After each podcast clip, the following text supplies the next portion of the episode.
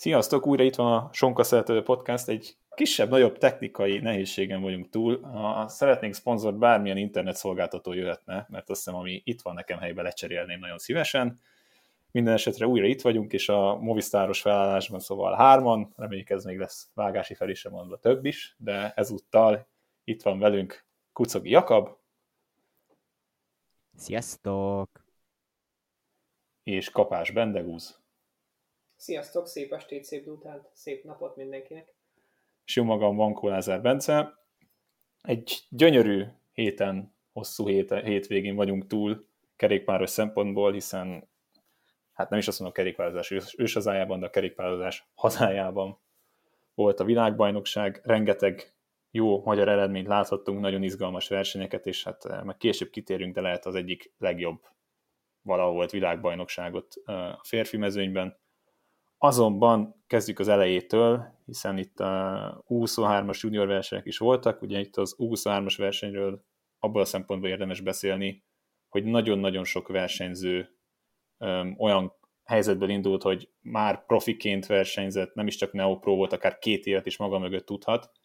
Öm, mennyire van ennek így értelme hosszú távon, vagy ez egy ilyen, ez egy ilyen most van egy ilyen generációk, ami szimplán ennyire erős?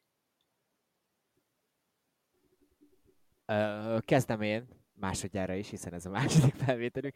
Igen. Szerintem szerintem még adni kell időt ennek az egésznek, de az tény, amit Bendegúz beszélt már, hogy, hogy most azért a sportban globálisan van egy ilyen trend, hogy akkor egyre fiatalabbak az emberek, ahogy, amikor bekerülnek a, a profi mezőnybe, és ez a kerékpár is valószínűleg nem egy, nem tudom, évtizedes trend, hanem ez egyszerűen mostantól így lesz, amíg a kerékpásport létezik, de még szerintem azért ilyen nagy summát mondanánk arról, hogy ennek így semmi értelme, még azért adjunk pár évet, Uh, hogyha nagyon kellene valamit, és nem ilyen török Gáborosan fogalmazza, na, kell fogalmazni, akkor azért azt mondanám, hogy ennek most így, hogy U23, ennek nincs értelme, de mondjuk egy U20-21, ezt nem tudom, döntsék el, uh, statikusok, vagy az UCI nagyon okos emberei, annak azért nem kell, hogy értelme legyen akkor gyakorlatilag azt, mondjuk, azt mondhatjuk el, hogy neked már kettő darab teóriád is van széjegyezve. Ugye egyszer eldöntöttük, hogy lesznek kéthetes Grand Tourok, és most eldöntöttünk azt is, hogy a juniort meg az U23-at valahol félúton mergelni kéne, össze kéne olvasztani egymással, nem? Ú, hát összeolvaszt, és így, szóval nem, nem így volt a logikai menet magamban, de tulajdonképpen igen, tehát ez valószínűleg így jön ki a, a a kettő az úgy jön ki, hogy egynek és a háromnak az átlaga, vagy nem tudom, hogy mondjam. Uh, akár igen. A kéthetes Grand Tour ezért ez biztos, hogy sokkal jobban kardoznék, tehát ott azért nagyon komoly lobby tevékenységet folytatnék. Mint az összetett uh, 23 és junior értem. Hát ugye az van szerintem, ugye sporttudomány szempontjából, hogy egyre lentebb megy az az az a mérce, ahol már az emberek maximumra járható, tehát a, a, a tested maximumra járható, és ebből ki lehet facsarni annyit, mint nem tudom, Remkóból, vagy Pogacsárból, vagy, vagy a többiekből, de ha szélesebben nézzünk, ugye ahogy az előző körben is megpróbáltunk erről beszélni, akkor ugye úgy is lehet ezt értelmezni, hogy ez, ez most vagy egy gyorsítópálya egy csomó embernek, vagy egy, akár egy másik oldal egy picit lassító is. Tehát, hogy hogyha amúgy mondjuk te nagyon tehetséges kerékpáros vagy, mondjuk, mint Erik, akkor lehet, hogy itt jobb esélyed van amúgy megcsillantani saját magadat, és bekerülni egy neked tökéletes ö, karrierfejlesztési, meg utánpótlásfejlesztési programba, ö, csillogtatva ezzel a tudásodat, és ez neked hosszú távon a karrierednek egyébként tehát nagyon jót, meg ugye történhet az is, mint Blankával, hogy mivel az 23 gyakorlatilag teljesen skippelve van, ugye jelenleg a, a, a női világbajnokságon, a UCI miatt, akkor Blankának el kell indulni a női elit mezőnyel, és ebből az derül ki, hogy képes a női elit mezőnyel nem csak versenyezni, nem csak egy top 10-et hozni, hanem egy komolyan szakálhúzogató, cicabajusz húzogató versenyző tudott lenni, aki komoly aggodalmakat tud okozni a top esélyeseknek. Ne, ne, ne, tehát ezért mondom, hogy ilyen, bocsánat, két élő a dolog, mert ténylegesen ugye itt van egy, egyrészt az 23-as verseny, itt van a, a nőknél és a férfiaknál, ugye, hogy a nőknél ez kiesett, azonban láthatjuk, hogy például amit, amit az előző felvételben Jakab mondott, hogy ugye lenne U23-as női verseny jövőre, viszont amit Jakab fontosan, fontosan megfogalmazott, hogy együtt indulnának el. Tehát, hogy ez egy olyan dolog lenne, ami, ami abból a szempontból két éli fegyver, mert mondjuk tényleg egy olyan országból egy olyan versenyző, akinek nincs lehetőség ekkora szintű versenyeken elindulni, és, és elindulna 23-as versenyzőként, és mégis sokkal tovább tudna menni, tehát ez neki hatalmas fejlesztési lehetőség, amit meg pont Bendeg mondott, hogy utánpótlás szinten ez nagyon fontos lehet bizonyos országoknak. Azonban például nyilvánvalóan lesznek olyan 23-as versenyzők, akiknek semmi esélyük nincsen, vagy Blanka pont nem ilyen versenyző, és, és meg beleugranak is. Tehát például ez, ez, ha ezt nézzük, akkor Blanka most uh, egyszer indult a mezőny, ugye, akkor ő konkrétan most világbajnoki ezüstérmes lenne U23-ban. És akkor egy kicsit arra, ahhoz tudnám hasonlítani, hogy egyszerre indítják a szlovák meg a cseh országos bajnokságot, mert az szokott az lenni, hogy egyszerre mennek, de hirdetnek egy cseh, meg egy szlovák bajnokot. Uh, ami még engem az ilyen nagyon fiatalon bedobott, nem tudom, focistákban, bármilyen sportolókban így tökre szokott érdekelni, és ebben a trendben, ahogy mondjuk elemzők beszélnek mondjuk egy 22 éves kerékpárosról, játékosról, sportolóról, hogy 22 éves az már, az már nem tehetség. És én ezt azért gyűlölöm, mert szerintem azért így, nem tudom, ez a 18-tól 24 évig levő kor, itt azért évek nagyon sokat tudnak számítani, és lehet, hogy a 22 éves az van annyira tehetséges, mint a 18, aki berobbant már 18 évesen, de ő 22 éves, és mondjuk egy lassabban érő típus. És ezeket az embereket, ez a felgyorsult világ, ez a talán még inkább felgyorsult sportvilág, én szerintem nagyon kegyetlenül el tudja taposni, csak azért, mert ő már 18 évesen nem nyerte meg a, a nem tudom, Evenepul melyik versenyen robbant, de már elfelejtettem, a, a, Luis San Sebastian. San Sebastian.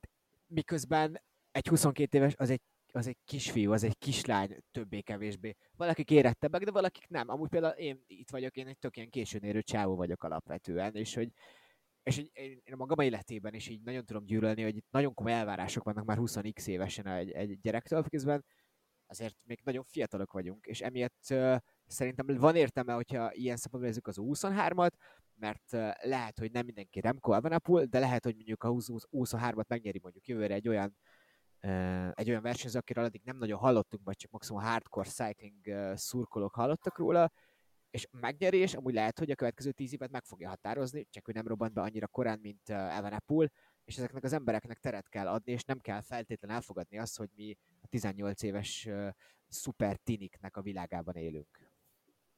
És annyira elképesztően igazad, és ebben nagyon egyetértek. Egyrészt ugye vannak tudományos hosszú távú kísérletek is arra vonatkozóan, meg megfigyelések arra vonatkozóan, hogy egy 18 évesnek, vagy egy korai 20 évesnek sem tartott még akár a frontális lebeny hogy felfogja, hogy milyen helyzet pontosan veszélyes, és milyen helyzet amúgy veszélytelen. Tehát nem, tud, nem tudja megtenni ezt az evolúciót. Láttuk Remkóban is, meg egy csomó fiatal össze-vissza töri magát nagyon komoly versenyszituációkba, mert belemennek olyan dolgokba, amiben egyébként mondjuk már egy Sagan vagy egy Nibali nem megy bele, pedig ők is híres ereszkedők, és egyszerűen ők tudják, hogy ebből baj lesz. És egy csomó fiatal meg elnyomja addig magát, hogy amúgy problémát okoz ez neki. És, és ez egy nagyon-nagyon fontos dolog, amellett, hogy teljes mértékben igazad van, és a, a kerékpársport meg főleg az a sport, ahol nem, nincs eldöntve az, hogy most te itt beértél, hanem tényleg arról van szó, hogy vannak későn érők, vannak korán érők,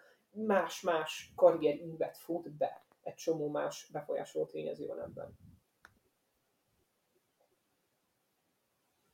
Hát igazából most, hogyha most ebből, ebből egy kicsit kiugorva, hogy ránézünk konkrétan a versenyekre, hogy az U23-as férfi versenyre magyar szempontból is, meg amúgy is egy tök izgalmas versenyt láthattunk. Ugye azért azt ahhoz nem feltétlenül vagyunk hozzászokva, és többször is most megkaptuk, hogy egy magyar versenyző folyamatosan ott lohol a mezőny elején. Hát csodálatos volt látni minden esetre. És akkor igazából, ha így nézzük, kettő magyar versenyző volt. Ugye Ádámot legtöbbször szegény nem úgy jött előre, mint Erik, meg Erik is nagyon sokszor bújt, és igazából Ádám is csak az leges legutolsó körben szakadt le, és így lett 56 a, a végén. Felé, tehát hogy még Igen. emlékszem, hogy volt felvétel, hogy ilyen a mezőny hátulján ott volt. Tök jó, Igen. tök jó volt. Tehát, hogy ez, ez hogy így, így, így készült az ember egy ekkora eseményre, hogy ennyi magyar versenyző van, és így is teljesítenek, ez valami szenzációs. De arra visszatérve, hogy Erik, Erik teljesítményére egy kicsit, hogy nagyon okosan próbált meg versenyezni, nagyon taktikusan versenyzett, tehát nagyon éretten versenyzett amúgy, amit nagyon-nagyon jó volt látni, és ugye a végén is akkor egy, nem tudom, valaki külső szemlélőként azt mondja, á, 41 lett. Azt nem látja azt abban, hogy itt ki volt az, aki megpróbálta még abban a pillanatban elindítani a támadást, amikor kellett, és akkor megpróbált utána menni Baroncini-nek, csak hát nyilvánvalóan egy olasz ember jött vele, így elég nehéz lett volna megoldani ezt a problémát. Azonban az egyetlen taktikai kártyát, amit Erika végén meg tudott húzni, ezt megtette, és, és igazából ez, most szokták mondani, hogy az ember, ha tapasztalatot nyer, de itt ez tényleg olyan, olyan dologról van szó, hogy országvilág látta, hogy mire képes, nyilvánvalóan a szerencse nem teljesen az ő oldalán állt itt a végén, de hatalmas versenyt tudott, és Karl Ádám pedig egy olyan szintű mezőnyben talán nem is indult még igazán, mint ez a mai, mint ez a mai, bocsánat, mint ez a, mint ez a világbajnoki mezőny, és, és ilyen jól teljesített, szóval azt hiszem panaszra, panaszunk, nem igazán lehet panaszunk magyar versenyzők teljesítményére. Viszont egy Ez fontos dolog. volt. Igen. Viszont egy fontos dolog, hogy ez első afrikai érem megszületett a világbajnokságok történelmében. Azért nem feltétlenül gondoltuk volna szerintem, hogy Girmay megfogja, meg fog érkezni itt a leges legvégén. Ugye azért nyilvánvalóan profi versenyzőről van szó, és, és már uh, ugye a Delco helyett most már ugye a, az Intermarséba megy, szóval már uh, igazából föltúr szinten teker, de azért, hogy megérkezik a második helyen, nem gondoltuk volna, és a végén a helyezkedés a szenzációs volt a sprintben, a 12. helyről ugrott fel a másodikra. Jó, nyilván Barancsinit nem lehetett utolérni, de Parancini szemében is egy olyan versenyzőről beszélünk, aki, aki meg jövőre például úgy szintén felugrik a legnagyobb szintre, hiszen, a, hiszen már most a, a tracknél volt stagiaire, azonban nem, nagyon, nem volt sok verseny, de világbajnok lett, és az olaszok azért nem, nem gyenge vb zártak. Mi az, mi az, ami még így megmaradt, hogy mi, miben volt mondjuk más, mint egy felépítésében, mint mondjuk egy felnőtt mezőnyverseny az úszásnál, mi nektek a legnagyobb különbség, amit ki lehet ragadni? Nekem, ami nagyon az, amire fel is hívta a figyelmet, hogy, hogy, a, hogy akkor, amikor Erik támadott, akkor egy olasz ment vele, és hogy nem volt igazán taktikai rendezettség, és az olaszok meg viszont tudtak taktikailag érett döntéseket hozni, ugye rádió nélkül, ez fontos, és a többiek nem, és Eriknek a zsenialitása ebben volt szerintem, hogy ezekben a holt időkben, amikor mondjuk egy felnőtt mezőnyversenyen esetleg valamilyen csapat megpróbálna, és esetleg még sikeresen is próbálna meg helyzetbe kerülni, tempót diktálni. Ezek a, ezek a helyzetek nagyon sokszor elmaradtak, és nagyon sokszor voltak ilyen holtidők, és amikor Erik alapvetően lehet, hogy fáradtabb volt, mint a többi, akkor ezeket tök jól tudta kihasználni, és így pozícióba menni, előre gurulni, így egész egyszerűen, ami, ami ilyen nagyon banális dolognak tűnik, de egy egynapos versenyen az, hogy jó pozícióba vagy, az, az hát, hát nem is annyit ér, mint hogy erős vagy, de hát hogy azon nagyon sok múlik és hát ugye a támadásról beszéltél, hogy ott igen, az olaszoknak még volt esélyük, vagy volt még emberük arra, hogy lefedezzék Eriknek a támadását, és hogy hát kihereljék lényegében azt a támadást. Uh, Grimályra visszatérve, uh, nem tudom, most ez ilyen, be lehetünk ilyen, nem tudom, világ, gazdaság kérdéseiben, de hogy hát nyilván Afrika nem a világ közepe még továbbra sem, és uh, kevésbé érkezett meg a, a kapitalizmusnak és a piacgazdaságnak a, a, a jó oldala, sőt általában a rossz dolga, de azért minden statisztikát megnézve Afrikában javulnak valójában az életkörülmények, és emiatt nem annyira lehetetlen eljutni szerintem egy kerékpárosnak, hogyha ott van a minimálisnál is minimálisabb, de valami fajta tervezettség egy szövetség részéről, már csak amiatt is, mert mondjuk Eritreának olyan a földrajzi adottsága, én nem állítanám, hogy ismerem az eritreai uh, kerékpáros stratégiát, nem, nem ismerem egyáltalán, de hogy a földrajzát azért, az se, de hogy azért valamennyi megvan, hogy ott azért lehetséges mondjuk jó uh, kvalitású kerékpárosokat látni, lehet, hogy a Kubekának is esetleg van ebben valami segítsége, de hogy azért azt gondolom, hogy lehet színni a globalizációt, de mondjuk valószínűleg pont ilyen tekintetben lesznek előnyei, hogy mondjuk több afrikait is fogunk tudni látni, mert ahogy szokták mondani, az afrikai faluban is van egy okostelefon, egy bicikli is lesz. Már csak fel kell fedezni ezután. Ez pontosan így van. Egyébként én csak annyit akarok elmondani esetleg az U23-as versenyhez még, hogy ö, mindenki, aki hallgatja ezt a podcastot, az elég elvetemű sportszorkoló lehet, de hogyha valaki abba a, a csapdába belásik, hogy éremben mér bármit. Annak kötelezővé tenném, hogy nézze vissza ezt az egész 23-as versenynek, hogy fizessen elő, fizessen elő GCN-re, és nézze lehes hasonló versenyeket végig, mert hogy valójában amilyen aktív volt végig Erik szerintem gyakorlatilag a, a verseny elejétől a végéig, az példás, és az mutatja az ő fejlődését. Egyrészt, másrészt én is csak azt tudom aláhúzni, amit már elmondtatok ti is, hogy szerintem az látszik, hogy Cassani mindenre figyel az olaszokkal kapcsolatban. Tehát nem csak, nem csak egy, hely, nem csak egy csapat vagy egy szegmens van fókuszban, hanem figyelnek a, figyelnek a nőkre szerencsére, figyelnek az 23-ra, és mint azt bebizonyították idén, figyelnek a, figyelnek a férfi elitekre is. És ez a figyelem szerintem nem csak meglátszik, de hanem pont az 23-as mezőnyverseny volt a, a példája ennek, a kis fizetődik. Ez amúgy tök érdekes, a, a, so, és sokszor azon fel a focit, de hogy nem tudom az EB mennyire van meg a kedves hallgatóknak, de hogy ott azért, ha megnézzük, a top 4-ben azok a csapatok végeztek, akiknek a legjobb edzőjük volt, mert szokták mondani, hogy a válogatott szinten nagyon gyenge edzők vannak. Én nem állítanám, hogy minden kerékpáros nemzetnek tudom a szövetségi kapitányát, de merem feltételezni, hogy nem a legélesebb szakemberek dolgoznak ott, és Cassani valószínűleg kiemelkedik. Lehet, hogy Cassani a World Tour szinten nem lenne egy mágikus stratéga, de ezen a szinten valószínűleg ő egy, egy, minőségi, egy minőségi szakvezető lehet.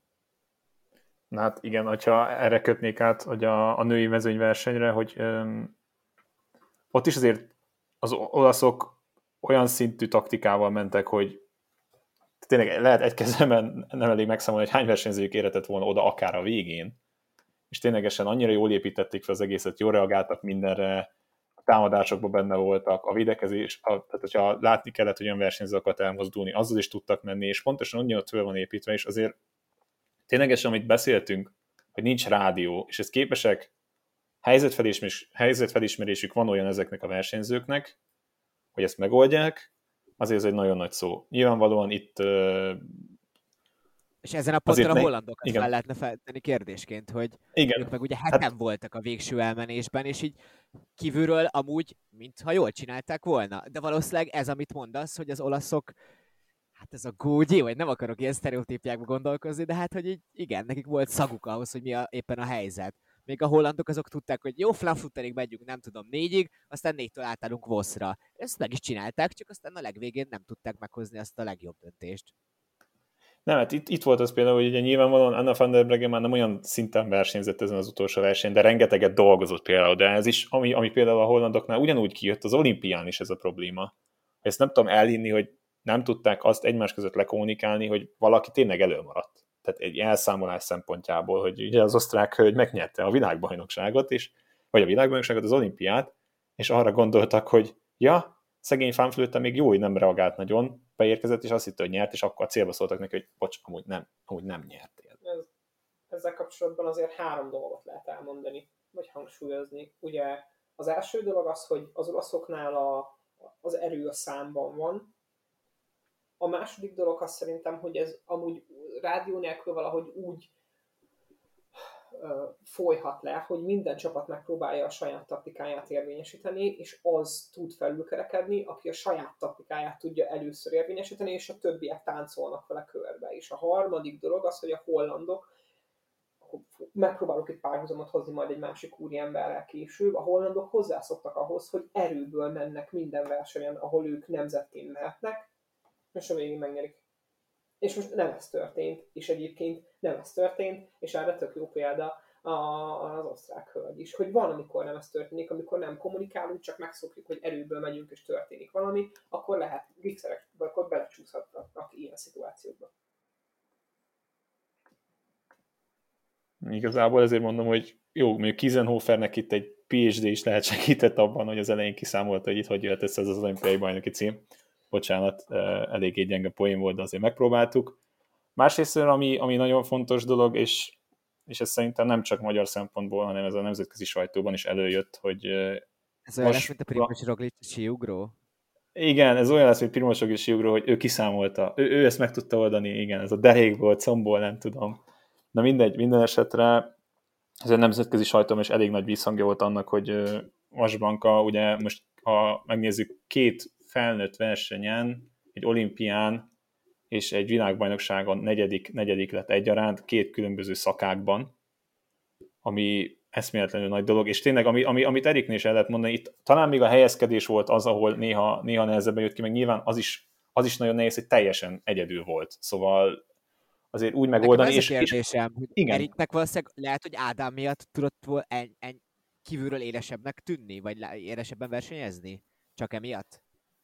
Nem tudom, tehát hogy amúgy, amúgy szerintem ugye volt összhang, meg azért valószínűleg beszéltek is menet közben, tehát azért látszódott, hogy Erik is sokszor helyezkedett a mezőny végén, Ádám is valamikor előrébb jött, tehát azért valószínűleg valamilyen összmunka lehetett, vagy valami csapatmunka.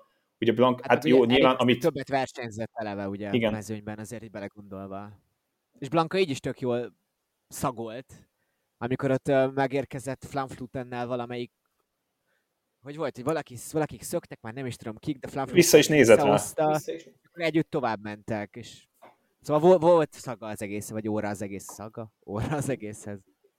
De hogy amit azért figyelembe kell venni, hogy oké, okay, hogy ez egy világverseny, és hogy oké, okay, hogy te ilyenkor alapvetően egy országnak a színeiben tűnsz fel, de hogy úgy az egész letagadhatatlan, meg hogyha így nézed, akkor van egy átvallása annak, hogy azért a csapatok még mindig léteznek, és még mindig kredit van azért adva, vagy hát elismerés van azért, azért osztva, hogyha mondjuk ugyanabba a csapatba tekersz, akkor nem semmizet ki a csapattársadat, mert utána azok a feszültségek évközben a csapatversenyeken elő fognak jönni. És azért ez, ez, ez belelátható az egészbe Erik szituációjába, ahogy ő egyébként nyilván ott elókomitásként jobban lehet furva, meg hogy nehezebben talál amúgy partnerre, mint Blanka, aki egyébként amúgy a, a csapatszínei, meg a, talán a legnagyobb, meg a legjobb ö, női mezőny csapatái. Tehát, hogy az SD Works-ben tekerni azért még mindig azt jelenti, hogy az SD Works-ben tekersz, és egy csomó más emberre is számíthatsz. Minden esetre azért tényleg élményszámban ment az, hogy első felnőtt világversenyén ilyen teljesítményt láthatunk, és ugye tényleg ez a kicsit ez a úgy volt, hogy megérkezett, és akkor így klasszikus magyar mentalitás, hogy jaj, pont lemaradt a dobogóról, vagy valami, de ez, ez nem, ez nem így van. Tehát egy basszus, először ment itt, is, iszonyatosan jól versenyzett, voltak ilyen ténylegesen ilyen klasszikus, majd, hogy nem Armstrong woody pillantás is menet közben, szóval így megmaradtak dolgok, és, és erre építeni kell. Szóval ez semmiképpen sem egy olyan dolog, hogy amit, amit pont, ami sajnos az előző a adásban volt benne abban a 7 percben, hogy ugye érmekben nézzük a dolgokat, meg ilyesmit. Tehát Erik teljesítményét is, amit Bendegúzott mondott, nem lehet visszaadni, oké, okay, 40, hivatalosan 40 lett, nem 41 de hogy sokkal többet ért ez a verseny, mint sem, hogy ő ezt a helyezést érte, és hogy lehet valaki úgy lesz bronzérmes például egy világbajnokságon, hogy föl se tűnt, de tényleg megérkezett a végén. Szóval ilyen szempontból nagyon nehéz. És még egy utolsó dolog itt ugye rákötés, hogy ugye Anna van der Breggennek ez volt élete utolsó versenye. Majd, hogy nem mondhatjuk azt szerintem, hogy mind a női, mind a férfi mezőnyben az egyik, hanem a legnagyobb versenyzőről volt szó, aki most visszavonult. Nyilvánvalóan itt azért edzői képzés lesz, ugye az SD Works-nél már ő például a kocsiban is versenyen. Lehet-e, lehetséges-e az, hogy ő például, ugye arra is beszéltünk, hogy Larsban fog segíteni Blankának sok mindenben, de konkrétan az országúti versenyzésben talán a legkevesebb tapasztalata Blankának, hogy egy, egy, egy Van der Breggen mennyit tolhat még ezen, mennyit segített ezen, hogy átadja tapasztalatait, tudását, bármit igazából, amit, amit hát mi, mi az, amit igazán át tud neki adni, miben segített leginkább. gondolom, vagy bocs, nem tudom, most akkor nem csak én megyek én. Gondolom, igen, tehát szerintem ez függetől, függetől is, nem tudom mondjuk Blanka milyen karakter, hogy mennyire akar tanulni, és mennyire ez a, ez a mentor, mentor, mentorra vágyó ember. Lehet, hogy ő az ilyen saját útját járó típus, én nem is tudom. De hogyha arra vágyik, akkor hát azért igen, mindenképpen fog tudni. Gondolom, Anna, Anna, Anna van der Breggen nem véletlenül választotta ezt a szakmát, tehát valószínűleg ezért van uh, pedagógiai képessége is ezt, hogy ezt át tudja adni, ezért valamennyi köze az ő szerződéséhez magának a Van der Breggennek is lehetett, szóval de minden szempontból jó, jó helyzetben van. Uh, és győztesről beszélünk, hát reméljük majd a túron is tud segíteni, hogy a szaradunk. Szerintem pont olyan szituációban vagyunk, ahol az SD Works nyilvánvalóan keresi a következő der Tehát, hogy van, van egy érezhető ilyen továbbélés, meg, meg ta, tehetségkeresés most a csapatban, és hát ki lenne az, aki jobban tudna szerintem tehetséget nevelni, meg tehetséget gondozni, mint talán a női kerékpározásnak a totum faktuma Van der Wegen. Úgyhogy szerintem én nyilván magyarként azért ki nem szeretné, meg magyar kerékpár rajongóként ki nem szeretné azt ebbe belelátni, hogy igen, Van majd továbbadja a know-how-t Blankának, és akkor Blanka lesz a következő szupersztár. Az meg, hogy ugye nyilván egyébként az SD Works-be úgy írta rá amúgy Blanka eredetileg, hogy hogy ő meg akarja találni a megfelelő szakágat. Tehát ő mindenben jó, gyakorlatilag CX-ben is, Superstar, Montiban is, és akkor most eljön kipróbálni magát. De ezt gondoljátok, hogy ennek nem országút lesz a vége? Mindegyik lesz szerintem, mert nem fogja tudni feladni. Másrészt meg mindegyikben van annyira Nézd jó, hogy... A... Nem tudom. Hogy mondjam, uh, Zdenek Stibár világ legjobb ciklokrosszosa volt a korábban, és mégis inkább az országutat választotta. És most én nem akarok ilyen nagyon ünneprontani, de hát akár csak a pénz miatt is egyszerűen ez a logikus. Sajnálom, bocsánat, ezt ez, kimondtam, de hát... Ez, ez, teljesen, ez teljesen jogos. Tehát a pénz az egy, az egy olyan dolog, amiről nem tudom, itt Magyarországon nem tudom, hogy mennyire van benne a kultúrában, hogy szeretünk beszélni, de ez reális. Igen, a pénz az egy dolog, abból veszük a magunknak, az ételt, meg abból tartjuk el a családunkat, úgyhogy ha ezt a döntést hozza meg, akkor ezt nekünk tisztelnünk kell. És én az attól félek, amit Bence mond, hogy Blanka kezdő generációja a hölgyek között annak, amit most látunk kicsúsodni MVDP-nél, meg Fanártnál, hogy halára hajszolják magukat, és 26 évesen mind a három ö, nagy szakákban akarják tartani magukat, és ö, mindenki komoly aggodalmakat fűz ahhoz, hogy ez hogy hagyja éppen az elmét. Hm, itt, itt, itt jön ki pont az tényleg, hogy milyen fiatalon kezdesz beleállni ezekbe az egészbe, és milyen hamar, mert ugye ezt mondjuk, hogy amit Jakab mondott, hogy 22 évesen valaki már nem tehetség, meg nem fiatal, 26 évesen meg eljött arra a szintre, hogy lehet valamilyen szinten kiég mentálisan, és nem is inkább fizikálisan, mentálisan az, hogy folyamatosan versenyről versenyre, ebből a szakákból, abból a szakákból utazni, bármi, az egész, tehát ez, ez rettentően sok tud lenni, és ebben ezért bízom benne, hogy valószínűleg, ha azt nézzük, jobb helyen nem lehetne ilyen szempontból, hogy ezt kitalálják, hogy mi a legjobb megoldás, mi a legjobb átmenet, és hogy miként és miben induljon. Nyilvánvalóan neki ez így is a legtöbb beleszólása, de azért olyan emberek vannak körülötte, akik, meg maga a csapat is, hogy azért szerintem ezt jól fogják megoldani. Most csak egy dolgot szeretnék azért... ezt hozzáfűzni még, hogy ha. bocsánat, gyorsan elmondom, de szabad ne felad, mert tényleg gyorsan, szóval, hogy nekem van annyi, volt annyi szerencsém, hogy ki tudtam menni Frontiába, és az a két nap engem, hogy ott mi gyárkoltunk össze-vissza a lővenben, meg hazarepültünk, halálosan lefárasztott, de tényleg lefárasztott, pedig azért én is sportolok mellette, meg minden, és Blanka azzal a vizeres géppel jött haza, mint amivel mi, és utána megy tovább Amerikába CX-ezni. Itthon edzett egyet-kettőt. Ez eszméletlen terhelés. Most. Mi lesz négy év múlva, amikor szupersztár lesz? Jó, most a szupersztár. A Vizernek a szponzorációját nagyon szívesen fogadjuk, és bármikor mondjuk, hogy szeretünk utazni, meg innen ilyesmi. De amúgy annyit akartam mondani, hogy viszont a, a, a nőknél szerintem még inkább talán elválik, hogy az országút az egy nagyon dinamikusan fejlődő szakág, így, tehát a női országúti szakág az így nem tudom, hogy ezt lehetne mérni egyáltalán, de így a sportok között így ám blokk egy ilyen meglepően, nagyon örömtelien, hogy nagyon dinamikusan fejlődő történet, és, és szerintem emiatt is egy idő után Blanka is maga erre fog menni. Tudom, azért mégiscsak ott vannak mondjuk a több néző, több szponzor, és minden ilyesmi.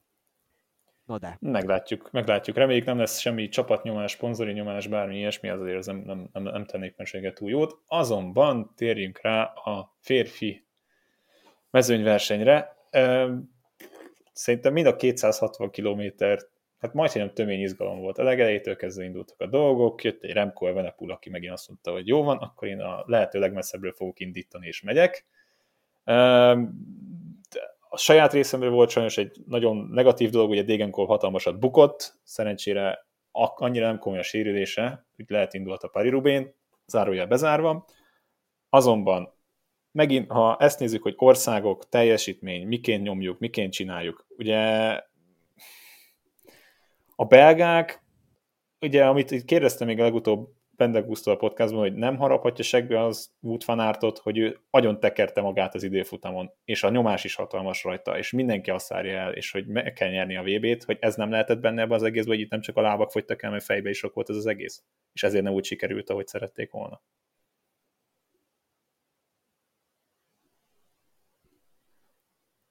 Nyugodtan bármelyik őtök ez Jó. a... Jó. Uh, egyrészt de, tehát hogy az alapvető megoldása a képletnek a világbajnokság kapcsán, hogy Wout van Aert nem volt elég erős szerintem, így mindenek, mindenek, minden, mindenek előtt.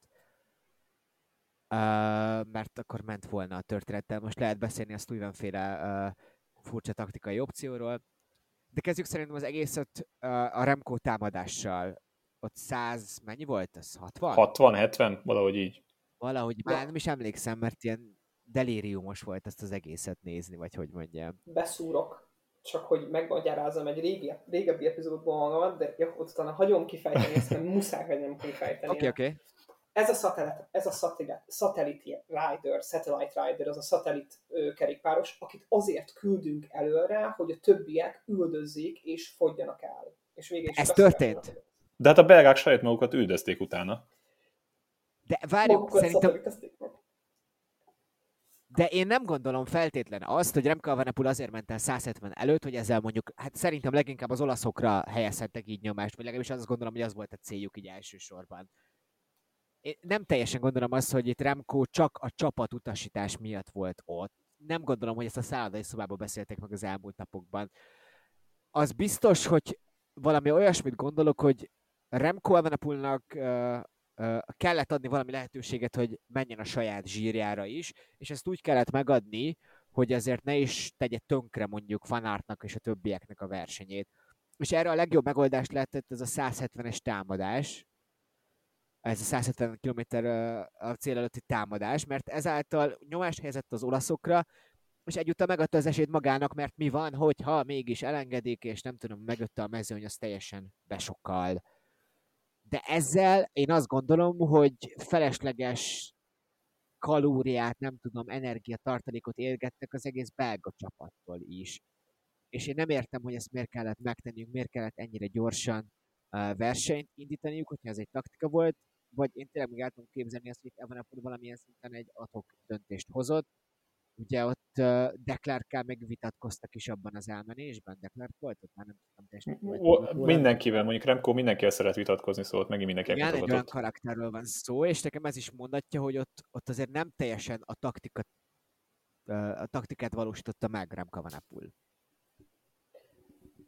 Szerintem ez akkor lenne, akkor lenne helytálló, ha nem abból indult volna ki a belga csapat, ami szerintem a Lővennek, meg Flandriának a nyomása is volt, hogy, hogy Fanártnak nyernie kell. Szerintem abból indult ki, úgy keltek fel, hogy igen, Fanárt az első emberünk, egy kapitány, egy lélek, mindenki mögötte van, érte dolgozunk. Ha egyébként az lett volna a percepció, ami a valóság volt, hogy gyakorlatilag Fanárt a végén már Stuyvennek is azt mondta, hogy menjél, mert nekem nincsenek meg a lábaim, fejezd be a versenyt, mert én nem bírom ha ezt tudták volna az első pillanattól, akkor Remco köré újra kellett volna azonnal szervezni, mert hogy a nagy igazság az az volt, hogy Evenepoel a vb szerintem erősebb volt, mint Fanárt, és köré kellett volna felépíteni a csapatot. Ettől függetlenül Remco a támadása után megmutatta, hogy szerintem egy kicsit érettebb versenyzővé lett ez alatt az év alatt, mert utána beállt, és végig... Ezt én is láttam, tehát, hogy amikor a, a százon belül ment, akkor az, az, az nem saját maga miatt volt, és ez egy tök jó dolog volt, ez nekem is emelkedett a szemembe. Csak azt mondom, hogy az elején még lehet, hogy azért ott volt egyfajta ö, saját pecsenye is. Hát itt, itt jött vissza az, hogy kicsit ilyen középső újat mutogatott a belga legendának, aki egy kicsit megszólta a versenyt, hogy Eddie Max hát elég rendesen beleszállt, ami nem egy szép dolog, ez nem tudom, teljesen felesleges egy világbajnokság előtt még ilyen hülyeségekkel kavarogni. Elnézést, tudom, hogy mekkora legendáról van szó, de akkor is néha szeret megszólalni, és a megszólal az nem mindig a legjobb lesz. Minden esetre ugye itt voltak, voltak meg olyan dolgok, ugye a belgák például beálltak egy szűk emelkedő négyen előre, hogy nem essen el senki, ugye ezt nagyon, nagyon régóta látjuk már, de egyre inkább felszólalnak versenyzők is azon, hogy így, így konkrétan zavarják a szökést, tehát hogy konkrétan lögdösödés alakul ki, bukás alakulhat ki, abban olyan veszélyes helyzet indulhat ebből, ki az, e- indulhat ebből az egészből ki, hogy beállnak az elejére. Mindenesetre egy másik csapat, amit még érdemes, hát végig fogunk kimenni igazából csapat szempontokból, és mert végére jutunk a franciákhoz, az olaszok. Ott azért volt bukta is, ami ugye Trentint elég hamar kivette a versenyből, ugye azt most nem, nem tudom, hogy Baglioli vagy Ballerini volt a másik versenyző, aki bukott, ott is egy csúnya bukás volt, tehát mind a ketten fel is adták a versenyt. Ballerini. Ballerini, bocsánat, igen, és hogy és hamar megfogyatkoztak. És elég nehéz volt, mert ugye próbáltak reagálni, és például Nizzlo eszméletlenül nagyot dolgozott Colbrelliért, és, és a leges, nem mondom, hogy leges legvégén szakadt le. Is, igen, hát eg, amíg bírt a szegény. Igen. Hát ilyen szempontból amúgy jó volt a, a, a, az Evenepuros szökés mindenképpen, mert az olaszok a végén amúgy még meg is voltak létszámban, de nem tudtak már annyira kontrollt, kontrollt nyomatni a, a, annak a kisebb csoportnak. Tehát igazából igen. Ja, bocsánat, Pentaguz mondjad, igen. Most ez nem tudom mennyire lesz pontos, de szerintem nem is volt hozzászokva alapvetően mondjuk a nagy esélyesű Colbrelli ahhoz, amit pontosan ez a parkour hozott az egész mezőnynek. Persze, az ebben gyönyörűen bebizonyította, hogy bírja a repetitív emelkedőket, de hogy ennyit, meg ilyeneket, az egy kicsit brutális. Tehát, hogy visszamentek még a flandriai körre is ugye egyszer, ott is fogyott mindenki, természetesen ugye megfogyatkoztak két elég erős, meg elég fontos ember, ugye abba hagyta a versenyt, kiszáll belőle, és aztán visszamentek Lővenbe, ami azért egy kicsit technikásabb, meg keményebb emelkedők is voltak benne, mint mondjuk az LB-ben is. Úgyhogy összességében el lehet azt is mondani, hogy nem voltak annyira aklimatizálódva akár ehhez a pályához, mint a többiek. Hát meg Alaphilippe egyszerűen szerintem erősebb volt egy bizonyos szempontból. Tehát ugye az olaszok az olaszok hogy nem csinálták rosszul, hogy tényleg voltak a legvégén, legvégén emberük, még valamennyire nyomást is gyakoroltak, és ugye Colbrelli még a, nem az utolsó támadás, nem, mert nem tudom mikor volt az ilyen 25 körül, amikor a Lafilip egyszer megindult a háromból, akkor ugye még Colbrelli volt, aki ment vele. Szóval, hogy még így látta is valószínűleg, hogy Alaphilipp lehet a veszélyforrás. Csak itt volt egy szint, amit nem tudtak reagálni, mert egyszer erősebb volt a versenyzőjük. Én az olaszokat így, szerintem ők nem futottak rossz versenyt. Nem, nem, egyáltalán nem. Tehát összességében, amit, amit tudtak, kioszták belőle. Még Colbrelli szerintem ez egy jó opció volt, mert hogy kire másra, ugye? De nem, nem, volt nagyon, nem volt nagyon más lehetőségük, ilyen nem volt, tehát a legjobb formájában levő versenyzőikről van szó, és itt is látszott, hogy azért mondhatni egy kapitányos volt, de tudtak volna, hogy Isten váltai, de hát látszott, hogy Nizzoló hamar elfogyott ott, a, tehát ott, amikor folyamatosan reagálni kellett, ott a végén, ott hamar elfogyott, tehát ő megrogyott. Csoda volt, hogy eddig ment el. Igen, és ez, ebből is, ez is látszik, hogy mennyire csapatként együtt, működ, együtt tudott működni az, az olasz válogatott. Ami még, hát röviden még ugye azért mondjuk a, a UK csapat, ami ugye az Európa bajnokságon nem indult, és ezt a múltkor menet közben beszéltük meg, hogy miért nem indultak. ugye ott Éter elesett ugye elég, elég korán, és akkor ezzel, ezzel, ezzel ki szállt szinte a versenyből. Az én titkos favoritom sajnos kiesett. Azonban Pitcock ugye megint ez, az, ez az, hogy gondoltunk rá, számoltunk vele, és mégis ő volt az, aki, aki ott tudott szinte a végéig menni, és ugye ott azért leszakadt a ott pont így az volt a neki a legnagyobb gondja, hogy a két, csop, két nagyobb csoport között ingázott. Tehát, hogy ő, ő nem is tudott felérni a, a dobogós helyért zajló küzdelembe, és a mögötte levő csoport is mögött, tehát, hogy annyival mögötte volt, hogy nem érték már utol.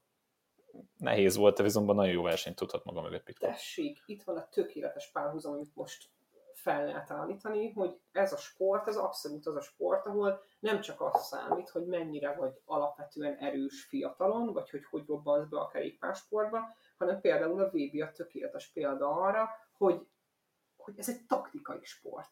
És Pitcock ma utána azt is nyilatkozta a VB után, hogy ő ezt egy kicsit így elmérte. És hogy nem tudott, nem tudott a, jó elindít, a jó indítással menni, nem, tudta, nem tudott pontosan meg megfelelő tapasztalattal reagálni, de hát ha most valakit így mondanom kéne egy ilyen top egyet, akit én még szerintem látni fogok, vagy látni fogunk ö, világbajnoki trikóba, akkor szerintem én Pitcockot nominálnám simán most. Nem, nem lenne egy rossz tipp. És, és hogy akkor az utol, utolsónak azt a csapatot hagyjuk, ami a világbajnok lett, vagyis pontosabban az ő versenyzők lett a világbajnok előtt, még a hollandok, ugye, amit, amit Bendegúz mondott, hogy erőből, erőből, erőből, erőből, Van der Poel mi volt itt a leginkább a kérdés, tehát hogy mi lehetett a leginkább az, az ok, ami miatt ő a leges legvégén nem bírt azzal menni, amivel neki kellett volna mennie. Vagy ez is egy kicsit olyan lehetett, mint uh, Fanartis tőven, hogy jó van, akkor te menjél, és akkor, és akkor bá, Fan Barle, aki amúgy egy törött csípő után jött vissza, és uh, így lett uh, második a világbajnokságon. Megérkezett azzal a csoporttal, amivel ugye megérkezett azzal a csoporttal, ami Filip mögött, tehát ők tudtak jól reagálni erre a támadásra. Egyedül igazán. Hát Van der Poel ugye a nyilatkozatában teljességgel a sérülését hibáztatta, és az ebből fakadó edzéségi állapotát, és, és akkor még azt mondta is, hogy nem volt ereje erre a két-három támadására, amiket ő szokott ilyen random módon csinálni, valahogy így fogalmazott, lehet, hogy nem pontos, de valahogy így. És én azt hiszem tényleg erről volt szó, hogy Van der Poel egy őstehetség, és ott tudott lenni, de hát nem volt ez az esélye, mint valahogy szétrobbantsa a történetet én nem látom hibát a hollandoknak egy komolyabban abban, hogy ők hogyan építették fel ezt a versenyt, mert most így gondolkozok, hogy ki lehetne, hát úgy egy jó Tom Dumoulin még egy pár évvel ezelőtt tudott volna egy ilyen pályán sikeres lenni, de most már ezért talán nem. Igen, és én ugyanaz, úgy azt gondolom, hogy Van der Poel a kerékpározás vörösbárója, tehát csak olyan dolgokon indul, amit biztos benne, hogy meg tud nyerni, azért ez benne volt, hogy elmegyek egy, egy fájós háttal, elmegyek esetleg nem a csúcsformámba valamire, ami szerintem egyébként Van der Poelnak cél, meg cél volt mindig is az országúti VB, de hát ez egy olyan dolog, a, főleg a hátfájdalom, ami előjön, és akkor még itt hálás is lehet azért, és szerintem köztem van az egyik ok között, amiért elindult, hogy látta, hogy ez a, az egész parkúr olyan, hogy Flandriához kicsit méltatlan módon nincs tele az egész kockakővel, ami szerintem segíthetett abban, hogy merjen elindulni a hátával is. Ezen aztán valóban nem volt meg az erő arra a három váratlan indításra, ami olyan borzasztó Fender szokott lenni, bár én úgy gondolom, hogy az utolsó emelkedő a Wimpress, az, az szerintem Polo nevét továbbította. Csak a hát, nem, majd nekem bármán a... az orvosát elkéri. Igen, hát jót tett volna, jót tett volna neki, ha még egy kicsi ideje lett volna a VB előtt, de hát nyilván ez nem így, nem így zajlik, meg nem így működik. Azonban, hát Bendegúz bemondta az előző adásban, hogy ki fogja megnyerni a világbajnokságot, bejött. Amit, amit sokan kiemeltek, ami kicsit furcsa, de mégiscsak kiemelendő, hogy semmi olyan ruha, semmi olyan cipő, semmi izé, Alaphilippe pontosan ugyanabban a szedben, mint tavaly, nem volt egy bedresz, nem volt semmi ilyesmi. Erőből.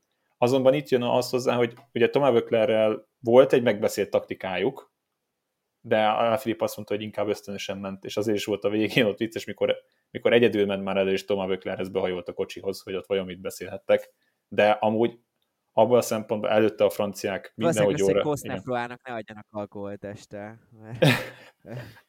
hát láthattuk, hogy mit csinált utána. Kosznefroán szerintem lehet életében másodjára ivott alkoholt, vagy csak nagyon kifáradt a verseny után, mondjuk meg is érdemelt. Sehol nem követtem még vasárnap előtt, de vasárnap óta a kedvenc kerékpárosom egyik lett, Benoit Kosznefroán. Hát, Na de bocsánat. Fe, Ferinek lehetett a kedvenc, hogy szegényen a, a pöttyös trikón filóztunk még ugye a tavalyi túron, hogy Kosznefroá pöttyös trikóban van, hogy hogy az Istenben van pöttyös trikóban, de azóta a srác csak, csak áraszt el minket. Mágikus pillanatokkal úgymond. Nekem a, a következő ikonom az a Kosznefroának a kör alakú szemüvege. Szerintem ezt nem tudom, magamra kell tetováltatnom, vagy valami hasonlót tudok elképzelni. De, amit mondasz, Bence, hogy szerintem az egész csapat ösztönösen kerékpározott. És ezek az emberek ösztönösen jó kerékpároznak. Szerintem Koszaforát tök jókor indított, Türgic tök jókor, indított, tök jókor indított, Maduának a jelenléte ugye folyamatos volt, konzisztens volt, folyamatosan tudták Alaphilippet támogatni. Alaphilipp be tudta vinni azt, amit amúgy szerintem Van der Poelnak ugye nem volt ereje, be tudta vinni azt a három váratlan támadást, tehát vissza tudott állni, tudott regenerálódni, és aztán egyszer meg a, az utolsó ö, körön, meg ugye úgy állva hagyott mindenkit azon az emelkedőn, hogy nem tudom, elment, mint előttem a Pesti IC, szóval, hogy borzasztó volt. És nagyon jó volt nézni. Meg szerintem azért Alfilipnek az egy nagy előnye volt, hogy ő ezeket a 160 körüli támadásokat ilyen háttérből nézte végig, tehát hogy ő, ne, ő nem, nem, nem nem tudom, Fanár sem valószínűleg döglött bele ezekbe a támadásokba, vagy, vagy, vagy Colbrell is sem, de hogy így ezekben a percekben, vagy azokban a percekben inkább az így erősebb, akkor így el volt tűnve.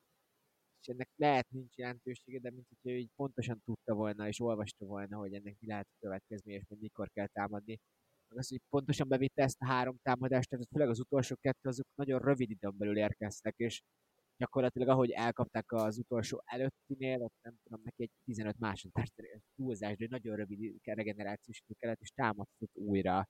Szóval itt tényleg beszélgethet, hogy olyan szinten más erőállapotban volt, hogy itt nem volt kérdés. Tehát ezt a ha, ha a taktikába egy picit belemegyünk, akkor én azt gondolom, hogy, hogy fanártként sok módon megnyerhetsz egy VB-t, de ami a legnagyobb esélyed, az egy jó felvezetéssel, egy csoportos sprint, vagy jó felvezetéssel, vagy legalább létező felvezetéssel, egy szelektált csoportos sprint egy jó szökésből. Ha Alaphilipp vagy, akkor ezzel szemben neked az, hogy megnyerd a VB-t, egy módon jöhet össze, hogy nem kell fanártal, meg nem kell MVDP-vel sprintelned. Mert hogy mind a ketten le fognak téged valószínűleg sprintelni. Ja, meg Roglic is sprintel, ami borzasztó kellemetlen lenne. Tehát ha Alaphilipp vagy, akkor neked egy erős, agresszív támadásból kell tudni végigbírni. És az az új ember ez megcsinálta. Öt, neki is mondták, hogy menjen lassabban azért, tehát nem csak Gannának, Gannánál hangzott ez, a integettek neki a belgák elég rendes, ugye a, ki is tett például rajzol, hogy ki merre menjen, és csak Woodnak ment jobbra az út, mindenki másnak egyenesen vagy balra. Viccet félretéve azért, ha így nézzünk utólag, nem mondom, hogy teljesen váratlanul ért minket az, hogy Alaphilipp lett a világbajnok, de ez, ezzel a parkúra nem feltétlenül szállított mindenki volna arra, hogy így és így és ő fog nyerni, azonban összejött, és hát megtapsoltatta lővenben az embereket utána egy izlandi módra, és, és kiválóan zárta le ezt az évet ebből a szempontból, nem tudom, a Pári Rubén akarják indítani esetleg, tehát hogy csak ha, hakniból még egy világban egy trikóban induljon ott, vagy a, vagy a Lombardián lesz az, amikor majd ő még világban egy trikóban Bettini módra nyer egy versenyt. Nem? Hát meglátjuk minden esetre. Akkor zárásként viszont majd a Rubét inkább kivesézzük külön arra, előre nem, nem annyira készülünk így most, de hogy egyrészt esni fog, esni fog, hat, hatodik hazakad esni fog, szóval szegény, szegény Jakabnak vagy így, vagy úgy föl kell mennie Bubival, nem a hármas határhegyre, csak a várba, ha nem, akkor mindketten megyünk, de én egy, egy, egy, nevet szeretnék kérni, hogy ki fogja megnyerni a Pari Rubét így első lehet, hogy full random, tök outsider név, csak hogy így majdnem hasonlítésszerűen kinyeri a Pari Rubi. Uh, Sonny Colbrelli. Vendegúz? Pippo Ganna. Uh, na jó, én, én, én Fan Bardét fogom mondani, szerintem ő behúzza az idei Pari Rubét. De majd meglátjuk. És, és bízunk benne, hogy hát szegény versenyzőket sajnáljuk, de 2002 után lehetne először első Pari Rubé az sem mostanában volt, úgyhogy bízunk benne, hogy megérkezik az eső, és egy igazán komoly versenyt láthatunk, és nagyon fontos kiemelni, hogy történelem során először női parirubét is láthatunk, szombaton majd, vasárnap pedig a férfi versenyt, és majd mind a kettőről igyekszünk a következő alkalommal beszámolni. Valami frappáns megjegyzés a végére, ami esetleg még bennetek maradt? Az előzetes rajtisten nincsen rajta Ganna. Igen. Szóval egy, egy, lehetőség, egy lehetőség, mert buktam, nekem már csak az eső jöhet. Tehát, mert Jakabnak már maradt semmi, Feri a 13 győzelmével és a... Fú, mi volt a másik? Mondd be a Pákbarnát. Ah, egy jó igen, szökés. Igen. Egy jó szökés. Hát a, PC, a PC-ember régen ment ilyen, hogy 200 km véget beállítottam Steam de Wolder szökésbe és hazaért, hát ezt most meg Pákbarna is megoldja. Minden az a nagy szerencsém, hogy nem vagyok benne ebbe a fogadásban, nektek meg az a kisebb szerencsétek, hogy emiatt párban mentek, én pészelek. Na ja, ezt, ezt meglátjuk még azért itt szerintem Lehet, a... Véletlen, véletlen elektromos hajtás meg fog érkezni a kerékpáromba, vagy nem. Úgyhogy ezzel a csodálatos végszó megyünk. Hát ha esik, akkor én megúsztam, Ganna valószínűleg nem lesz ott, de lesz benne segítségünk, és Ferinek is majd kell egy segítség, mert a hármas határ egyre fog fölmenni, meg Pupival. Szóval egy körre rosszabbul járt. Úgyhogy a legjobbakat kívánjuk nektek, és bízunk benne, hogy egy jó pári rubét láthatunk, egy hasonlóan jó pári rubét, mint ami a VB, amilyen a VB összességében volt. Legjobbakat. Sziasztok! Sziasztok! Sziasztok!